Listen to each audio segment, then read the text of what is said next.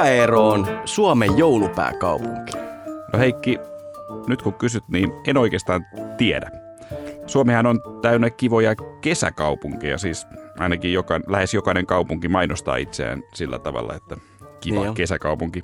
Ja sehän on helppoa, koska silloin kaikki se kesän vihreys peittää alleen ne kaikki Suomen kaupunkien rumat talot, joita suomalaiset kaupungit ikävä kyllä on pullollaan. On siellä muutama kauniskin.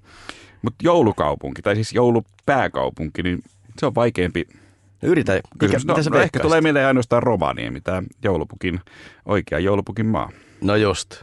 Mm. No hei, jos sä olisit saanut Oulu, sä olisit saanut siitä puoli pistettä. Oulullahan on maine tiernapoika pääkaupunkina. Ja ensimmäiset maininnat Oulun tiernapojista on vuodelta 1873. Onko tiernapojat sun mielestä jotenkin siis äh, jouluisempia kuin joulupukki? No mun mielestä on, jos ainakin tämmöistä ajallista. Mutta jos jatketaan tämmöisellä nippelitiedolla, niin joulupukin paja Rovaniemellä – se on ollut vasta 1980-luvun puolesta välistä asti. Niin, niin, että sä lähdet näihin perinteisiin. Niin, ja tuttu tämä Markus Setä kertoi lastentunti radio-ohjelmassa Yleisradiossa vuonna 1927, että joulupukki asuu Korvatunturilla Suomen Lapissa. Kuten molemmat muistamme. Niin, mutta näistä syistä, ja koska tämä ohjelma on kirkon ihmeellisimmät tarinat, Rovaniemestä tässä yhteydessä ei saa edes puolta pistettä. No tämä alkaa nyt huonosti tämä ohjelma, mutta mikä se sitten on se oikea joulupääkaupunki? No hei, Turku tietysti. Siellä julistetaan joka joulu joulurauha. Ja niin on tehty itse asiassa 1300-luvulta lähtien. Väli on jätetty ainoastaan ison viha-aikana, sitten nimismiesten lakko esti sen vuonna 1917 ja talvisodan ilmapommitukset vuonna 1939 jos mennään nyt ihan perusteisiin, niin kerropa, mikä se joulurauha muuten oikeastaan on? Niin, se on hyvä kysymys. Joulurauha on siis keskiajalta oleva asetus, jonka tarkoitus oli yksinkertaisesti taata kansalaisille rauha. Tämä rauha tarvittiin, koska juhlapyhien tuoma vapaa-aika saattoi aiheuttaa levottomuuksia. Ja tällaisen rauhan rikkomisesta saattoi saada ankaramman rangaistuksen niin kuin sä tiedät, että edelleen joulurauhan julistuksessa uhkaillaan tavallista ankarammilla rangaistuksilla joulurauha-aikana tehdystä rikkomuksista, mutta tällä joulurauhalla ei ole enää ollut vuoden 1889 jälkeen mitään oikeudellista merkitystä. Eli se on huijausta. Ei, ei, ei kannata luottaa turkulaisiin, kuten tiedämme, mutta olisi kyllä pitänyt toi Turku arvata. Turkuhan on lähes joulurauhan synonyymi. Eli siis tietenkin oikea joulupääkaupunki. No mä haluan oikeastaan puhua Turusta sen vuoksi, koska mä sain viime viikolla ihan omakohtaisesti kokea tämän joulupääkaupungin nimittäin Turun Taian. Okei. Okay. No siis homma meni niin, että mä olin suunnitellut sinne viikonlopun vaimon kanssa. Tarkoitus oli, oli teatteriliput hommattu. Tarkoitus oli syödä hyvää ruokaa, lapset tietysti hoidossa. Mutta kävi nimittäin niin, että kaikki kaupungin paikat oli varattu kaikki hotellit kaikkialta. Mä soittelin oikeasti valehtelematta yli 30 puhelua. Siis mä todella tunsin omakohtaisesti, että miltä tuntuu, kun ei ole tilaa majatalossa. Ja mä jätin lopulta nimen jonotuslistalle useisiin hotelleihin. Mulle ei koskaan käynyt näin aikaisemmin. No, tässä on kyllä todella alkuperäistä jouluhenkeä kerrassaan, mutta miten sulle lopulta sitten kävi? No mä olin todella epätoivoinen ja lopulta vasta matkalla sinne, vastalla matkalla Turkuun, yksi soitto tuotti tulosta. Me päästiin laivahostellin vaatimattomaan hyttiin. Eli todellinen joulun ihme, mutta kuulostaa romanttiselta, tai ainakin romanttiselta opiskelijabudjetilla. Mutta ehkä Heikki toi viittaus näihin joulun tapahtumiin teidän kohdallanne oli vähän liiottelua, että te nyt sentään missään tallissa yötä olleet. Jerusalemissa ihmiset usein sairastuu Jerusalem-syndroomaa, mutta nyt sairastutko sinä Heikki nyt Turussa Bethlehem-syndroomaan? No okei, okay, okei. Okay. Ehkä tämä vertaus meni vähän pitkälle. Ei se tietenkään mikään talli ollut, mutta ehkä sitä pienestä hajusta päätellä on kyllä ihan mahdollista, että se huoneen edellinen asukas oli ollut edellisen yönsä tallissa.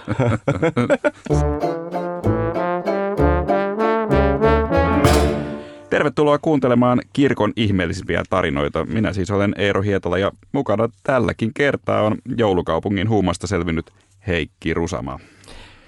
Mä haluaisin, että tänään puhutaan joulusta. No se sopii kyllä. Tänään siis aiheenamme ihmeelliset joulutarinat ja jouluperinteet. Ja tänään puhutaan myös joulun historiallisuudesta. Siis siitä, että mitä me voidaan siitä alkuperäisestä joulusta tietää. Tänään on hauska päivä, koska meillä on muuten taas lahjoja. Loistavaa. Tällä kertaa peräti kaksi, annamme kummatkin toisillemme lahjat. Ei ole kauaa siitä, kun annoit Heikki mulle lahjaksi kraalin malja ja taas tosiaan meillä kummallakin on paketit. Mutta joulun kuuluu keskeisenä elementtinä lahjojen avaamisen odottaminen. Joten tehdään ero niin, että avataan nämä lahjat vasta ihan lopussa. Perinteet kunnia, mutta nyt Heikki on ihan pakko kysyä, että mitä tämä joulu sulle oikein merkitsee? Hei, kiitos kun kysyit. Joulu on mun mielestä hämmentävä. Jos pitäisi valita kolme asiaa, mä sanoisin näin. Se on stressaava, sekava ja draaman kaareltaan heikentynyt. Sehän oli positiivinen kuvaus tähän alkuun. Mitä sä tarkoitat? No stressaava nyt ainakin sen vuoksi, että just kun ollaan selvitty lokakuusta, alkaa joululaulut. No eikö joululaulut sitten sun mielestä ole kivoja? Kaikkien mielestä hän on kivoja. No on ne nyt kivoja, mutta he joku raja sentää, että vielä, ei, vielä lokakuun lopussa kuulu olla joulutunnelmissa. No se on varmaan totta, mutta onhan ne joululaulut ihan hyvä muistutus jo silloin, että joululahjat olisi syytä muuten jo ostaa ja pitää talouden rattaat omalta osaltaan pyörimässä. Sehän on Heikki täällä maan päällä meidän tehtävämme. Ja jos ostaa ne lahjat jo silloin lokakuussa, niin ei ehdi tulla joulustressi.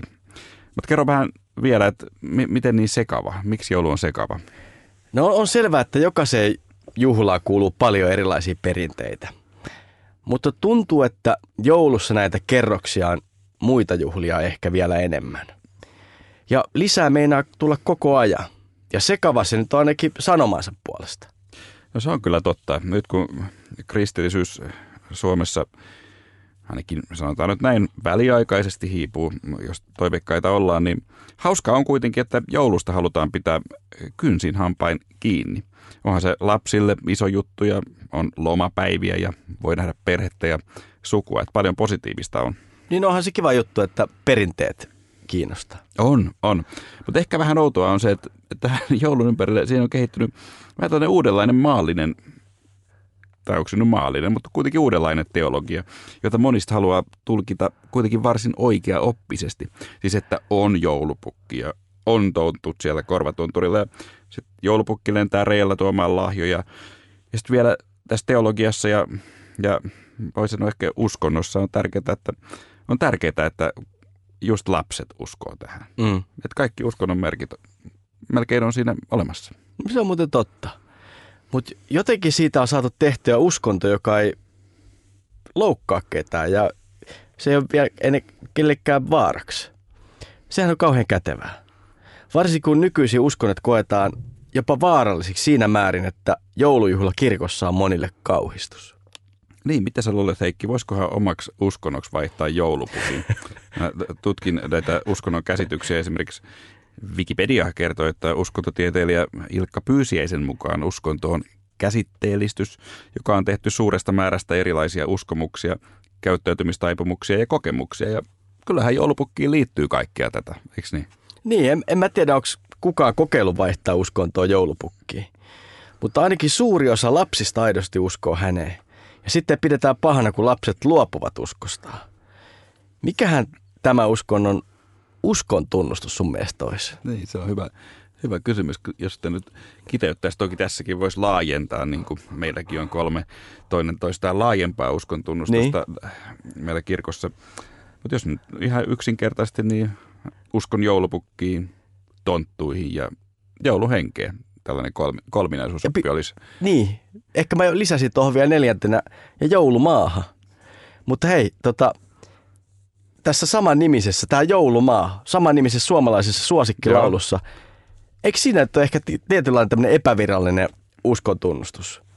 Tota, tiedätkö sä tämän laulun? Tai totta kai sä tiedät. No, Katri Helenan, kyllä. niin, niin. kai. Ehkä tekisi mieli laulaa se, mutta se ei, se ei oikein sovi tähän podcastin henkeen, niin koetaanko lausua se yhdessä?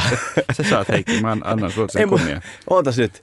Eli jou, joulumaa on muutakin kuin pelkkää toiveunta. Joulumaa on ihmismielen rauhan valtakunta. eikä sinne matka silloin kovin kauan kestä. Joulumaa, jos jokaiselta löytyy sydämestä. Ja sehän on kaunis, kaunis kappale toki. Tämä tulkinta ei mainitse joulupukkia nyt siis, mutta tietty sellainen, sanoisiko, panteistinen vire tässä uskonnossa tuntuu olevan, kun tämä rauhan valtakunta ei ole mikään tällainen tietty paikka, vaan että se on tavallaan kaikkialla ja ehkä vielä ehkä tarkemmin jokaisen meidän sydämessä on se maa. Niin, eli eikö voida sanoa näin, että päästään lähelle jotain idän uskontoja tässä mielessä? Joulupukkiuskonto on muuten myös ehkä yksi maailman levinneimmistä uskonnoista. Totta, se voi sanoa, että joulupukkiuskonto on ihan puhtaasti globaali. En tiedä, voisiko joku Pohjois-Korea olla sellainen maa, että sinne se ei ole vielä niin. levinnyt. Mä luin kerran jutun tällaista kiinalaisesta ostoskeskuksesta, jossa sielläkin juhlittiin iloisesti ja onnellisesti joulua ja sielläkin tietenkin oli joulupukki, mutta ehkä vähän eksottista virettä toi siihen jo, tähän joulupukkiin, että tämä nimenomainen joulupukki oli naulittu ristille. Just. No se oli kyllä aika eksoottista. Siis tämä jännällä tavalla tämä joulupukkiuskonto voisi saada myös kristillisiä vaikutteita. Aika hauskaa, että näin tapahtui Kiinassa. Per, kun periaatteessa voisi ajatella, että joulupukkiin voitaisiin sotkea kristillisiä vaikutteita vaikka täällä kristillisen perinteen Suomessa. Mutta on toki sanottava tästä joulupukkiuskonnosta varmaan nyt se, että onhan se teologia paikka paikoin aika sekavaa ja kehittymätöntä. Että, että tavallaan voi, että joulupukkiuskonto, sulla on tällaisia peruspalikoita mm. sieltä muuten niin kuin kaikki käy. Joo. Että on näitä panteistisia sävyjä, niin kuin puhuttiin, mutta sitten toisaalta tällainen ukko ylijumalatyylinen joulupukki. Aivan. Mikä on jännä. Mutta kyllä sitä osataan muuallekin olla aika sekavia. Jos ajatellaan vaikka tätä meidän luterilaista kirkkoa. Meillä on uskon tunnustus, mutta jos katsotaan, niin ei se nyt papiston mielestä sillä paljonkaan ole aina väliä. Esimerkiksi neiste, neitsestä syntymiseen usko vuonna 2013 vaan 62 prosenttia papeista. Ja olettaisin, että ehkä tämä luku nyt ei ainakaan noussut. Eli jos meillä ollaan valmiit ajattelemaan, että ehkä tämä uskontomme keskushahmo ei ollutkaan mikään Jumalan poika, niin kuin aiemmin on ajateltu, niin ei meillä ole para, paljon varaa mun mielestä kritisoida ehkä tätä sun maalailemaa tämmöistä joulupukkiuskontoa. Mutta tähän keskusteluun kun mennään, niin monihan ajattelee myös täällä meillä, että esimerkiksi ekumenian tiellä yksi suuri este on se, että kun me luterilaiset ei oikein enää tiedetä, mitä mieltä me ollaan mistään. Niin. No siinä mielessä voi olla aika hedelmätöntä aloittaa ekumeniset keskustelut luterilaisten ja sun luoman joulupukkiuskonnon välillä. En mä sitä ole luomaan Mutta mä en tiedä, puhuttaisiko, puhuttaisiko silloin ennemmin uskontodialogista vai ekumeniasta. Koska mä en oikein tiedä, onko tämä joulupukkiuskonto kristinuskon haara. Sitten se on vaikea sanoa, vaikka tietenkin siihen tämä piispa Pyhä Nikolaus joulupukin esikuvana myös kuuluu.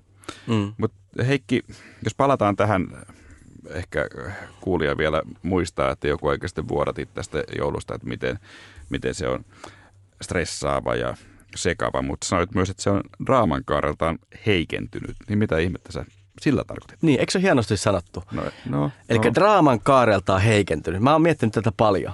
Mä tarkoitan sille sitä, että ainakin mun omassa elämänpiirissä joulun viettäminen näyttää lyhentyvän koko ajan. Se on, se on niin kuin tiivistynyt semmoiseen yhteen rauhalliseen iltaan jouluaattona pahimmillaan. Okay. Viimeistään tapanina ruvetaan jo miettimään, että onkohan alennusmyynnit alkanut ja mihin toi kuusi pitäisi viedä. Mutta jos katsotaan joulun tapahtumia ja joulun perinteitä laajemmin, niin jouluhan ei ole mikään yksi juhla, vaan oikeastaan niin kuin useiden juhlien sarja. Niin. Esimerkiksi ortodoksissa perinteessä jouluun valmistautuminen alkaa pienellä paastolla jo marraskuun puolessa välissä. Eli 40 päivää ennen joulua voidaan ajatella, että se hmm. laskeutuminen jouluun niin. alkaa. Niin kyllähän siis luterilaisessakin kirkossa paaston aika näkyy tässä messun kaavassa ja väreissä, ähm, mutta kyllä pitää olla aika sisällä siinä liturgiassa, että ymmärretään nyt, että nyt, nyt eletään paaston aikaa. No miksi, no, no selitä nyt, miten niin joulu sun on koko ajan kutistumaan päin. Just puhuttiin siitä, että joululaulut raikaa jo niin. lokakuussa. No mä syyttäisin tästä henkilöä, jota toisaalta pitää samalla kiittää monesta jouluperinteestä. Taas arvotus, mutta tiedätkö ketä mä tarkoitan?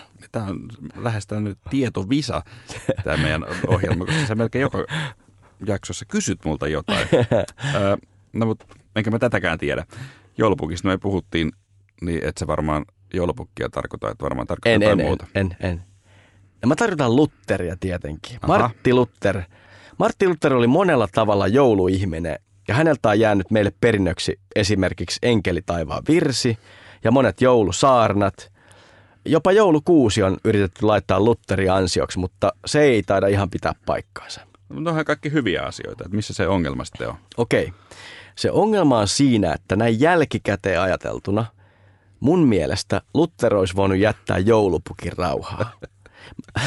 mä, taj- mä tajusin tämän, kun mä asuin muutaman vuoden Hollannissa. Piti mennä sinne asti. Joo, anna kun mä selitän. Eli nykyisin siis kansainvälisesti tunnetun joulupukin taustalla on 300-luvulta luvulla elänyt tämä Myran piispa, Pyhä Nikolaus, niin kuin tuossa tuli sanottua. No Hollannissa hänen nimensä on Sinterklaas. Siellä siis Sinterklaas jakaa lahjoja lapsille Nikolauksen päivänä 6. joulukuuta. Ja vaikka Sinterklaas on ihan yhtä hölmöhahmo kuin suomalainen joulupukki, niin piispapukin saapuminen joulukuun alussa, se merkitsee sitä, että joulupukki ei tarvita enää sotkemaan tätä jouluaattoa tai joulupäivää.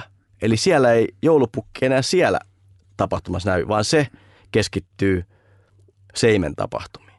Niin jouluaatto. No miten tämä nyt kaikki liittyy Lutteriin? Hyvä. Siis tota, Martti Luther halusi korvata hänen mielestä liian paavillistuneen Nikolauksen juhlan. Ja hän alkoi opettaa vuonna 1535, että Jeesus-lapsi tuo lahjoja jouluaattona. Ja hän kehitti tämmöisen Christkind-juhlan, eli saksalainen tämmöinen Kristuslapsi-juhlan, jossa lahjat toi Jeesus-lapsi eikä Nikolaus. Ja tämä sana Christkind muuttui jopa Yhdysvalloissa vuosien saatossa muut, muotoon tämmöisen kuin Chris Kringle, jota ironisesti pidetään nykyään siellä joulupukin toisena nimenä. Tota mä en muuten tiennyt, Niin. niin. tulee siitä. Eli joulupukin ja Kristuksenkin hahmot ovat sekoittunut näin toisiinsa.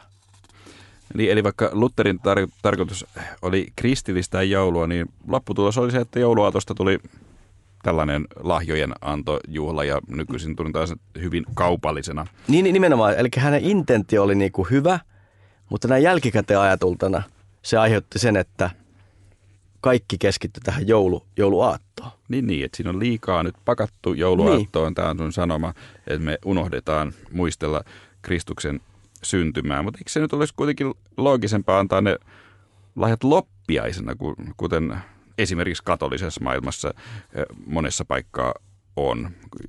Eli siis kolmen kuninkaan juhlana, koska nämä kuninkaat tai Itämaan tietäjät, joina me heidät parhaiten tunnemme, alun perinkin antoivat lahjoja. Nämä Itämaan tietäjät, ne on muuten ollut aika hyvä vastarokote esimerkiksi Espanjassa joulupukille, koska siellä perinteisesti lahjat on tuotu just tälle loppiaisena, jolloin on ajateltu, että Itämaiden, Itämaan tietäjien vierailu tapahtui. No nykyisin kyllä täytyy sanoa, että kun Espanjassa kulkee, niin kyllä siellä joulupukkiinkin törmää. Mutta jos mennään hetkeksi jouluperinteisiin ja nyt kun Espanjassa ollaan, niin siellä mun mielestä aika hauska perinne on kaganer. niin, siis, se, siis tämä jouluseimien kakkaaja-hahmo. Onko se sun mielestä, onko se sun mielestä hauska? Mitä muuta nyt voi kakkaa ja hahmo olla kuin hauska. Mulla Ti- tulee mieleen ne tota, uimahallien kakkaaja-hahmot ja ne ei ole yhtä hauskoja. niin, niin se on. Mutta ne on eri. Ne, ne, ei- ne ei tiettävästi edusta mitään kristillistä, tunnettua kristillistä perinnettä. No ei, ei, ei ainakaan tunnettua. Joo. Äh, niin, mutta totta kai voidaan kysyä, että onko tällainen perinne missään äh, kunnioittava. Siis todella kyse on Espanjassa, erityisesti Kataloniassa, jouluseimiä asetelmiin asetettavasta haamo, haamosta, joka tosiaan housut kin, kintuissa kakkaa siellä jossain seimiasetelman Joo, nurkassa. Mä oon nähnyt, siis tätä, tätä ei niinku usko ennen kuin näkee, mutta siis se, on, se on ehkä vähän jopa, jopa häm, hämmentävä.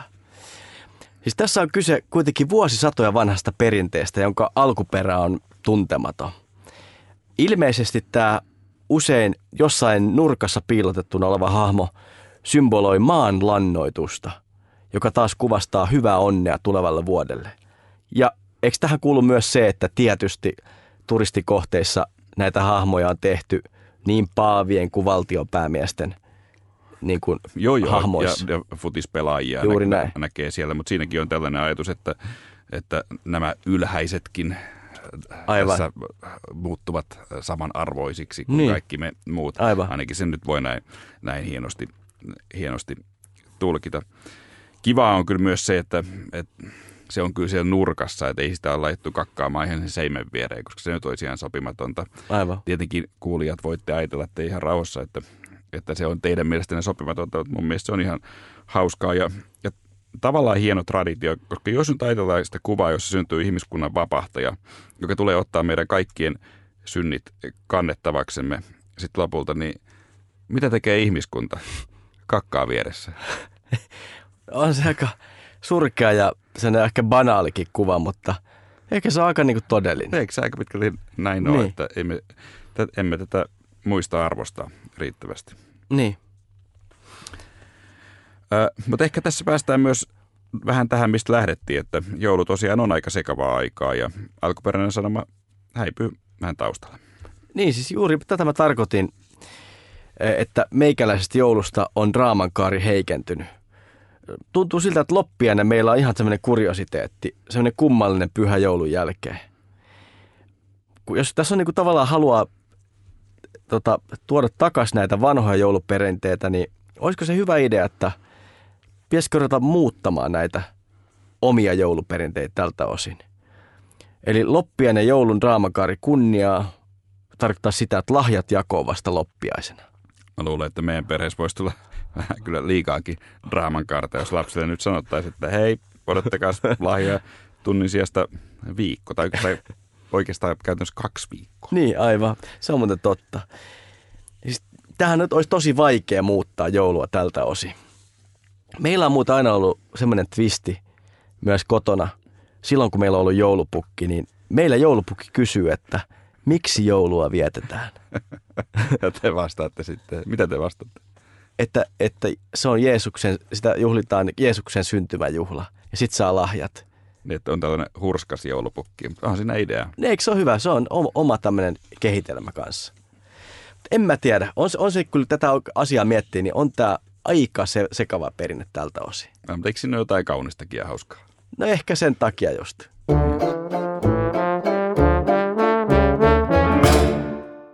Mutta hei, pitäisikö tässä vaiheessa mennä vielä näihin jouluun liittyviin tarinoihin? No hei, sitähän varten täällä ollaan. Mutta tota, saaks mä aloittaa? Anna mennä.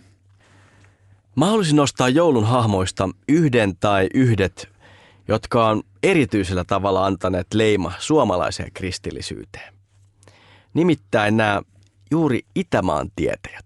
No ne on kyllä kiinnostavia, siis Baltasar, Melchior ja Kaspar, kolme viisasta miestä, jotka täällä Suomessa hän ovat tiernapoikien esikuvina. Ja hyvä ero, just juuri näin. Tällä kertaa tiesit täsmällisesti. Trivia jatkuu. Mutta, mutta, mistä sä muuten tiedät, että niin nimet oli juuri noin kolme mainitsemaas? Ja mistä sä ylipäätään tiedät sen, että niitä oli kolme? Itämään tietäjät esiintyy vaan Matteuksen evankeliumissa ja siitä selviää oikeastaan vaan muutama asia. Se selviää, että miehiä oli useampia, he tuli idästä ja heillä oli kolme lahjaa. No se on kyllä totta. Enhän minä tiedäkään muuta kuin perustan traditioon. Äh, mutta Matteuksen evankeliumista selviää sekin, että Herodes häärää koko ajan taustalla. Herodes kutsui salaa tietäjät luokseen ja otti heiltä juurta jaksain selville, milloin tähti oli tullut näkyviin. Herodes ei ollut ilmeisesti kovin kiva ihminen. Hän oli kymmenen kertaa naimisissa ja tappoi tiettävästi yhden vaimonsa ja useamman lapsensa. Siksi ei ole ihan vaikea uskoa, että kun he sai selville, että tietäjät ei pelanneet yhteen hänen kanssaan, vaan pitivät häntä suorastaan pilkkana, niin häneltä meni kyllä pahasti kuppinuri. Hän on käskyn, että Betlehemissä ja sen lähistöllä oli surmattava kaikki kaksivuotiaat ja sitä nuoremmat pojat. Näin moderni ihminen voi sanoa, että hullu mikä hullu. Niin, mutta siis tietäjien määräksi on ajateltu kolme sen takia, että lahjoja oli kolme. Oli kultaa, oli suitsuketta ja oli mirhaa. Niin, ja latinalainen lännen kirkko on pitänyt ainakin nyt 900-luvulta lähtien selvänä, että nämä tietäjät Baltasar, Mer- Melchior ja Kaspar olivat kuninkaita. Ja ensimmäiset maininnat on 600-luvulta itse asiassa, itse asiassa vähän yllättävästi Irlannista. Mm. Siellä nimet esiintyy muodossa Melkio, Aspar ja Patisara. Näihin kolmeen lahjaan liittyy hienoa symboliikkaa. Kirkkoisa Ireneus kirjoitti joskus toisella vuosisadalla, että Mirhami tarkoittaa sitä, että hän oli kuoleva kuolemanalaisten ihmissuvun, kuolemanalaisen ihmissuvun puolesta ja tuleva sen puolesta haudatuksi. Toinen lahja kulta taas tarkoitti sitä, että hän on kuningas, jonka herruus on loputon. Ja tämä kolmas lahja, suitsuke, taas osoittaa, että hän on Jumala, joka tunnetaan Juudassa ja joka näyttäytyy niille, jotka eivät häntä etsi. Se on kyllä kiinnostavaa ja upeata symboliikkaa, mutta nyt sinäkin Heikki tiedät, että jos saat jotakin näitä lahjaksi, mitä se tarkoittaa. Eikö? Just näin. Ja hienoa muuten sekin, että kristillinen traditio ei rajatu vaan läntiseen traditioon. Ja näitä traditioita meille on, näitä muita traditioita meille on hienosti avannut emeritusprofessori Jouko Martikainen. Martikaisen mukaan useissa syyriankielisissä lähteissä mainitaan nimeltä 12 tietäjää, jotka olivat Persianmaan kuuluisia ruhtinaita. Nämä kohtas Herodeksen ja etsivät juutalaisten äsken syntynyttä kuningasta. Näiden lähteiden taustalla on ilmeisesti 300-luvulta peräisin oleva 33-sivuinen käsikirjoitus nimeltä Maagien ilmestys. Tämä Maagien ilmestys on, aika erikoinen dokumentti, joka kertoo tämän nyt tässä käsittelyssä olevan raamatun tarinan aika omaperäisesti. Ehkä pitää muistuttaa, että näillä varhaisilla vuosisadoilla kierteli paljon käsikirjoituksia, joiden todistusarvo oli kyllä hyvin kyseenalainen. Mutta kerro Heikki, mitä näillä maageilla tässä yhteydessä tarkoitetaan? No, maageilla tarkoitetaan tässä yhteydessä erityistä pappissäätyä, joka oli perehtynyt myös astrologiaa ja luonnontieteisiin. Eli nämä Itämaan tietäjät, he eivät ole mitään joulunäytelmän statisteja, vaikka koulujen näytelmissä näin usein onkin. Ne, jotka ei halua näytellä, niin laitetaan kylpytakki päälle ja pistää esittämään joko paimenia tai juuri näitä Itämaan tietäjiä. Mikä sun rooli oli koulussa? Onko se esiintynyt muuten joulukuvailmassa? Oon, mä ollut kyllä tiedonapojissa ihan kyllä keskeisissä rooleissa. Mutta ette, onko teillä ollut joulukuvailma? Onko se ollut siinä? Sellaista muistikuvaa mulla ei ole. Mä oon ollut nimenomaan joku Itämaan tietäjä tai paimen. Ei, kyllä mä oon ollut paimen. Nyt Joo. mä muistan. Joo. Mä luulen, että mä oon ollut paimen kanssa. Tota, Betlehemin tähdestä, siis siitä tähdestä, joka johti tietäjät Jeesuksen luo, niin siitä voisi muuten puhua vähän lisää vielä. Niin, koska tähän on kauhean kiinnostava se, se tähti. Et jos ajatellaan, että kyseessä oli historiallinen tapahtuma, niin voidaan hyvin olettaa, että siitä olisi jäänyt jotain muutakin merkintöjä kuin raamatussa, mutta tehdään nyt tällainen poikkeuksellinen juttu, Heikki, että luetaan tämä raamatun Joo. kohta tästä tähdestä, yes. koska se on kiinnostavaa. Mä, mä voin lukea sen. Kun Jeesus oli syntynyt Juudean Betlehemissä kuningas Herodeksen aikana, Jerusalemiin tuli idästä tietäjiä. He kysyivät, missä se juutalaisten kuningas on, joka on syntynyt. Me näimme hänen tähtensä nousevan taivaalle ja tulimme osoittamaan hänelle kunnioitustamme. Kuullessaan tästä kuningas Herodes pelästyi ja hänen kanssaan koko Jerusalem. Hän kutsui koolle kansan ylipapit ja lainopettajat ja tiedusteli heitä, missä Messiaan oli määrä syntyä. Juudean Betlehemissä he vastasivat, sillä näin on ilmoitettu profeetan kirjassa. Sinä Juudan Betlehem, et ole suinkaan vähäisin heimosi valtiaista, sillä sinusta lähtee hallitsija, joka on kaitseva kansaani Israelia. Sitä jatkuu vielä. Silloin Herodes kutsui salaa tietäjät luokseen ja otti heiltä juurta jaksain selville, milloin tähti oli tullut näkyviin. Sitten hän lähetti heidät Betlehemiin.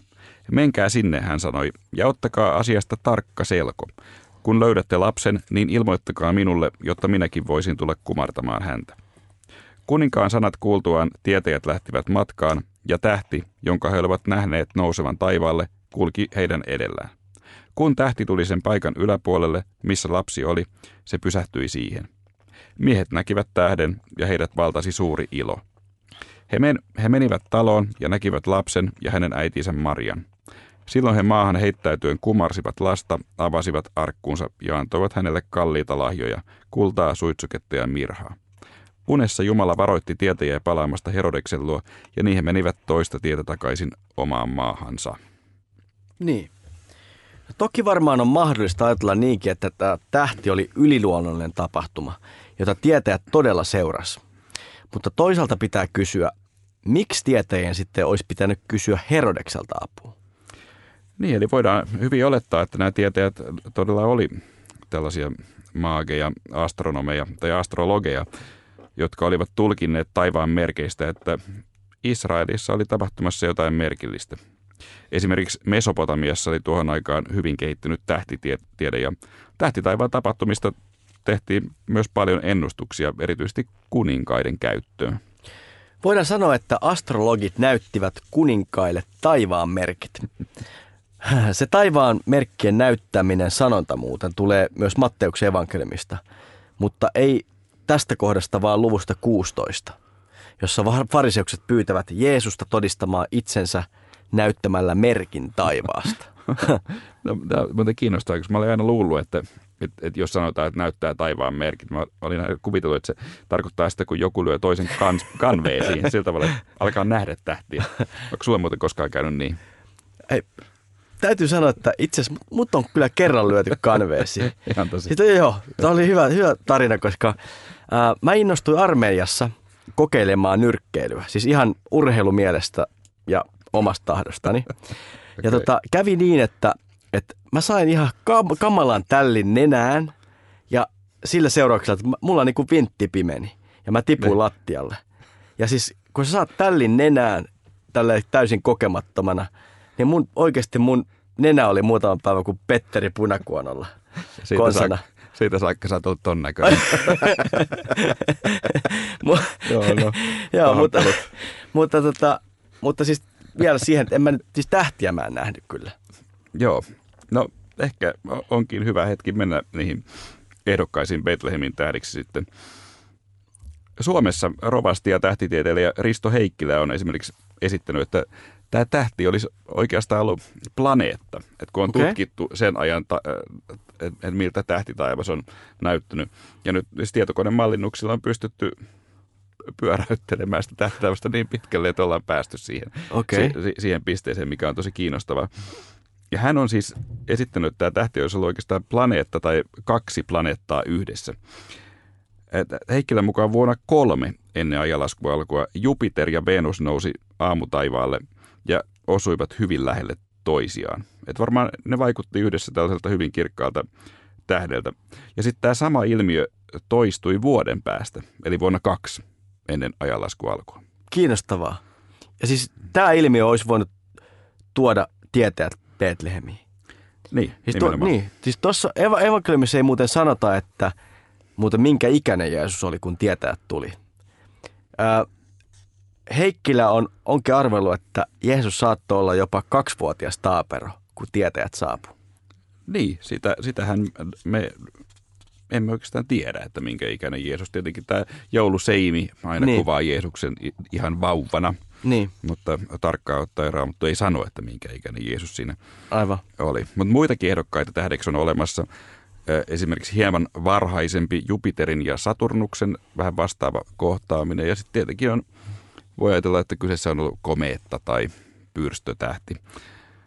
Aivan. Mutta siis kiinnostavaa tuossa Risto Heikkilän tässä hypoteesissa on, niin sitähän voidaan päätellä, että mehän ei tiedetä ihan tarkkaa vuotta, jolloin Jeesus syntyi. Ja siitäkin on itse asiassa monta hypoteesia, eikö näin?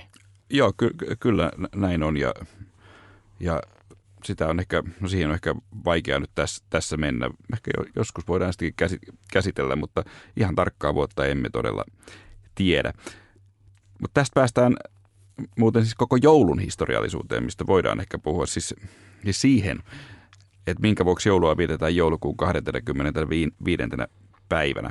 Useinhan kuulee tällaisen väitteen, että, että tämä päivämäärä ei ole mitenkään historiallinen, vaan se oikeastaan perustuu tällaiseen roomalaiseen Sol Invictus-juhlaan, jota vietettiin Roomassa ainakin nyt kolmannella vuosisadalla auringon jumalan kunniaksi. Niin, no siis eikö se toihan kuulostaisi vähän ikävältä? Eli siis kyse on nyt siis siitä, että mikä päivä Jeesuksen syntymälle ja sen juhlistamiselle valittiin. Niin, no ju, juuri, juuri näin. No ehkä voi nyt tässä jo alkuun sanoa, että eihän siitäkään meillä tietenkään mitään tarkkaa tietoa, tietoa voi olla, mutta varhaisia perinteitä, perinteitä toki. Mutta tähän, jos mennään tähän Sol Invictus-juhlaan, niin se ei muuten ole ollenkaan ainoa ehdokas tällaiselle joulun pakanalliselle alkuperälle, että et, et, muita ehdokkaita joulun siis tämän joulun ajankohdan pakanalliseksi alkuperäksi on esimerkiksi roomalainen, myös roomalainen Saturnalian juhla ja sitten germanisissa maissa vietetty Jule-juhla, josta tämä sanasta meidän joulusanakin on lainattu. Eli siis ajatus on se, että kristityt olisi omineet pakanallisen juhlan ja antaneet sille kristillisen merkityksen. Ja, ja totta on, että ajallisesti nämä juhlat on osunut samaan ajankohtaan kuin joulu. Niin, siis talvipäivän seisauksia niin. ja siihen tietenkin on liitetty kaikenlaista, kaikenlaista symboliikkaa. Ja ehkä pitää nyt myös sanoa, että, että kyllähän kalenteri on ihan täynnä kaikenlaisia pakanallisia juhlia. Että jos mm. ottaa minkä tahansa päivämäärän, niin kyllä joku pakanallinen juhla Niinpä. aina, aina äh, löytyy. Äh, mutta eihän tällainen juhlien yhdistely ihan täysin poikkeuksellista myöhemminkään ole ollut. Kyllä se pitää tunnustaa, jos ajatellaan vaikka tällaista eteläamerikkalaista synkretismia, jossa paikalliset pakanajuhlat on yhdistynyt kristinuskoon. Niinpä. Tai voidaan puhua myös tästä ihan meidän joulupukkiuskosta, Mutta mut toisaalta siis alkuaikojen kristit oli kaikesta päätellen varsin erilaisia kuin me. Se on kyllä totta. Ain, ainakin jos ajatellaan näitä alkuaikojen kirkolliskokouksia ja harhaoppeja vastaan taistelua. Vaikuttaa siltä, että kaikki mikä edes viittasi harhaoppiin tai pakanuuteen, niin haluttiin puhdistaa kirkosta. Niin, että siinä mielessä se tuntuisi hyvin eri, erikoiselta, että et sen ajan kristyt olisi ominut jonkun pakanallisen juhlan. Ja niin, no ihan kiinnostavaa. Ruvetaan, niin. ruvetaan juhlimaan tätä, jos on miettii sitä ihan varhaista kristin uskon historiaa. Mutta toisaalta on myös näin, että aikajana näiden pakanajuhlien ja kristillisen joulun vieton välillä, se ei ole myöskään mitenkään kovin selvä. Että esimerkiksi tästä Sol Invictus-juhlasta, mistä puhuttiin, niin siitä ei sitäkään ei oikeastaan ole tietoja ennen joulun juhlin, juhlimisen vakiintumista. Et, mm. et on myös tällaisia äänenpainoja estetty, että et voi olla jopa niin, että joulujuhliminen vakiintui ensin ja sitä sitten yritettiin tukahduttaa tällä roomalaisella Sol, Invictus-juhlalla. Että se olisi mennyt niin päin. No niin. No sekin on mahdollista. Aivan. Sekin on mahdollista. Joulua muuten juhlittiin jo varhain idän kirkoissa 6. tammikuuta, siis myöhemmin kuin, kuin, kuin meillä. Ja yksi syy tähän päivämääräeroon voi olla, että sitä joulua juhlittiin siellä Jeesuksen kasteen muistoksi. Okei. Okay. Mutta selvää on ainakin se, että joulujuhliminen varhaisessa kirkossa ei ollut lainkaan tai jouluhulinan tasolla kuin nykyään. Joulu oli kuitenkin sivuseikka pääsiäiseen verrattuna. Niin, nimenomaan. Ja kyllähän pääsiäinen edelleen on meidän kristittyjen suurin juhla ja tämä joulu tavallaan saa ollakin pieni sivuseikka. Tiedätkö mikä tässä joulussa kuitenkin on kivaa, Heikki? Tota, no tässä on ehkä kuitenkin se, se mikä näitä kaikkia e- perinteet yhdistää, niin onko se kuitenkin ne lahjat? no, mä oon tässä Heikki kuule odottanut. Joo. Sä oot laittanut mut odottamaan ja mä oon laittanut sut odottamaan Loistavaa. Mä, lahjoja. Mä aika hyvin pystyin peittämään sen, että mua kiinnostaa, mikä tuossa sun pöydällä olevassa joululahjapaketissa on. Mutta ehkä tässä, tässä riittää niin tästä aiheesta. Tämä on ollut tosi kiinnostava syksy ja tämä päättyi mielenkiintoiseen aiheeseen, ää, jouluun. Ja tota, ää, itse asiassa mullakin on pieni lahja sulle tällä kertaa. Mutta miten me tehdään ero, että ää, kumpi aloittaa lahjojen antamiseen? No, aloita sä nyt nuoremmaksi. No niin, no niin. Tota, mulla on tämmöinen joulupaketti sulle. Tämä on, on toinen lahja. Eli mulla on sait viime viikollakin lahjan, niin tota, tota, ota, mitä sä löydät sieltä? No, täällä on tota, voi että sä... Ei olisi tarvinnut, mä tiedän. Se on kova paketti. Joo, se, no, se, se, se, on kyllä kova, mutta täytyy sanoa... Ja väh, kortti vielä. Vähän, vähän hatara, tiedätkö, tässä olet päässyt parempaa kuin minä. Ei mulla ole mitään korttia, sillä mulla on Kyllä siis ainakin, ää, mä oon kasvanut semmoisessa kulttuurissa, missä kortteihin panostetaan paljonkin. Niin täällä on kuule ihan, voi hyvänä, eikä täällä on ihan, ihan teikäläisen pojat toivottamassa kuule hyvää joulua tässä kortissa. Tämä on Eikö se hieno? aivan upea. Ja nyt kerron teille, hyvät kuulijat, mitä täältä paljastuu. Nyt Tää, ei enempää vai vähempää. tää on Osti todellinen. kirjalahja ja mikä ero, mikä kirja sieltä paljastuu? No, mä ehkä vähän mä pi- pidän jännitystä. Mä, tässä äh, kirjan kannessa on tällainen lainaus, jo- jonka on kirjoittanut Risto Tuominen eteenpäin lehdestä ilmeisesti. Se on lehti tai eteenpäin. Yhdyn täysin sanontaan, että Nicky Cruisin tarina on järkyttävä, niin järkyttävä, että toivoisi melkein, että se ei olisi totta. Eli kyseessä on kristillisen kirjallisuuden klassikko Juokse poika, juokse. Todellakin. Eli juokse poika juokse. Haluan sieltä olla juokse poika juokse, koska aikanaan kun sen luin, niin se teki muuhun tosi kova vaikutuksen. Sehän on siis, jos muutama tieto tuosta kirjasta, niin sehän on, sitä on painettu 12 miljoonaa, mikä on ihan huikea määrä kristilliselle kirjalle. Ja tiedäksä, suomeksi lähes 100 000. Ihan karvan verran alle 100 000. Ensimmäinen painos on vuodelta 1970. Sitten tota, no tietysti viimeksi mä annoin sulle kraalinmalja, mikä sulla oli jo, niin mun on pakko kysyä, että onko sulla toi kirja? Ei. Onko sä lukenut ton kirja? En, mä oon lukenut Risti ja Linkkuveitsi Okei. joskus, mutta tätä mä en oo. Toi, mä, mä sanon semmoisen, että toihan on niinku hurja kirja. Mä halusin oikeastaan antaa sen sen, syy, sen, sen takia, että mä haluan, että sä luet sen ja sanot mulle, että kannattaako se lukea enää näin vanhoilla päivillä uudestaan. Se teki tosi ison vaikutuksen. Ää, sehän on tosi niinku hurja kertomus ja sitten kun tämä Niki Kurtz tulee uskoon, niin se muuttuu vähän tylsäksi, mutta, mutta se on tota, mutta se on tota, se on, se on muuten siis tota tosi, tosi Millä sivulla se tulee? se aika lopussa vasta. Että siinä Okei. on ihan menoa ja meininkiä siihen Joo. asti. Mutta ehkä myös se, että täytyy sanoa, että on ollut kiva tehdä sun kanssa tätä podcastia. Ja se, että ää, me ollaan näitä vanhoja kirkkoja käsitelty aika tarkkaan tässä näin 14 jakson aikana. Niin tässä on kuitenkin ää, ehkä semmoista ää, kristillisyyttä, mihin ehkä me voitaisiin tulevissa jaksoissa vähän miettiä, että mitä me niitä käsiteltäisiin. niin, eli uusiin ja vapaisiin suuntiin. Niin, ehkä ja, kuitenkin. Kyllä, kyllä sielläkin kiinnostavia tarinoita. Ehdottomasti. tarinoita. Mutta tiedätkö Heikki, nyt on aika No niin. avata sinun lahjasi. Okei, äh, tämä on tota hienosti äh, ka- kaunis, kaunis kääre. Joo. Voisi arvioida, että on hiukan kiireessä pakattu, mutta, mutta ajatus on tärkein. Äh, onko se itse pakannut sitä, tai pyysitkö ka- kauppiasta? Se, se on Stokkan lahja. Okei. Ei, itse on pakannut. Tässä on itse tota- on hyvin arvostettu. Olisi kiva ottaa kuva tästä, mutta Eero, tota, sulla on paljon, sä tosi lahjakas, on kiva tehdä lahjakkaiden ihmisten kanssa töitä, mutta pakkaaminen ei näytä olevan. Tässä on tämä käärepaperia on ehkä neljä kertaa enemmän kuin tämä vaatis. No se on- Tässä on teipit vähän hätäisesti heitetty. Mä vedän täältä, täällä on kirja. Ei ollut pehmeä paketti, vaan täällä on kirja. Ja tota, Se on tiukkaa tavaraa. okei, tää on tota, ää, onpa mielenkiintoinen. Täällä on, ää, saat kertoa mikä tämä kirja on. Joo. Tämä on englanninkielinen kirja. Toivottavasti se osaat englantia. Ja tota, mä tiedän tyyppejä, jotka osaa englantia. Ja tämä nimi on, ää, mä käännän tämän suomeksi, tämä on Jeesus ja ää, ehtoollisen juutalaiset juuret. Ja tämän on kirjoittanut Brand Pitre. Joo, tällainen yhdysvaltalainen äh, teologi, itse asiassa katolinen teologi, mutta on äh, kauhean kiinnostava kirja. Mä ajattelin, että, että sun kannattaa lukea se.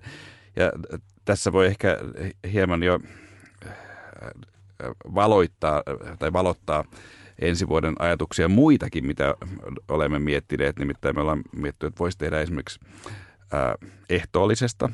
Se on kiinnostavaa, joo. vo- Voisi tehdä yhden jutun ja toi on ihan must read, jos haluaa näitä ehtoolliseen liittyviä tarinoita ja, ja sitä symboliikkaa, mitä juutalaiset, ää, mi, mitä juutalainen siinä, siinä pystyi näkemään. Joo. Se, se puhutaan myös ää, esimerkiksi siitä, miten liitonarkki katsotaan, että miten liitonarkki liittyy ehtoolliseen symboliikkaan ja liitonarkki on myös yksi tulevista aiheistamme. Ehdottomasti. Sano vielä, kuka tämä kirjailija on? No tämä on tällainen siis, äh, no katolinen teologi, mutta jota kyllä pidetään ihan siis yli kirkkokuntarajojen, Brand Pitre, ihan, okay. ihan arvossa. Mä luin häneltä yhden tällaisen kirjan kuin Case for Jesus, mikä itse asiassa ajattelin aluksi, että antaisin ehkä sen, mutta sitten mä ajattelin, että toi on ehkä kuitenkin parempi. Case for Jesus, siinä oli kiinnostavaa pohdintaa siitä, että, että entä jos nämä ää, raamattu ja evankeliumit ja, ja kirjeet olisivatkin vähän historiallisempia, siis autenttisempia kuin mitä moderni ää, valtavirta teologiassa nykyisin ajattelee. Se on ihan kiinnostava ajattelemisen aihetta. Okei, loistavaa. Ja kaiken kaikkiaan tämä on ollut huikea matka. Ää, meidän kesän ensimmäistä äänityksistä tähän näin ää, talven ää, pimeyteen. Ja tota, kiva, että jos tämä matka jatkuu. Ää, toivottavasti tämä on ollut kiva matka myös meidän kuuntelijoille. Meillä on kivasti ollut, ollut saatu koko ajan lisää kuuntelijoita ja toivottavasti tämä mukava trendi jatkuu myös ensi vuonna. Erityiset kiitokset ehkä pitää lausua tässä vaiheessa Kotimaalehdelle, joka on tukenut meidän, meidän podcastin tekemistä, ja Radio Daylle, jonka taajuuksilla myös tämä meidän ohjelma on ku- kuultu. Onko Eero jotain, mitä sä haluaisit lisätä? Ei oikeastaan muuta kuin hyvää joulun aikaa haluan toivottaa ja muistakaa, tehän löydätte meidät sivuilta www.kirkon ihmeellisimmät tarinat Fi sekä myös kaikenlaista sosiaalista medioista. Ja näihin sanoihin oikein hyvää joulua. thank you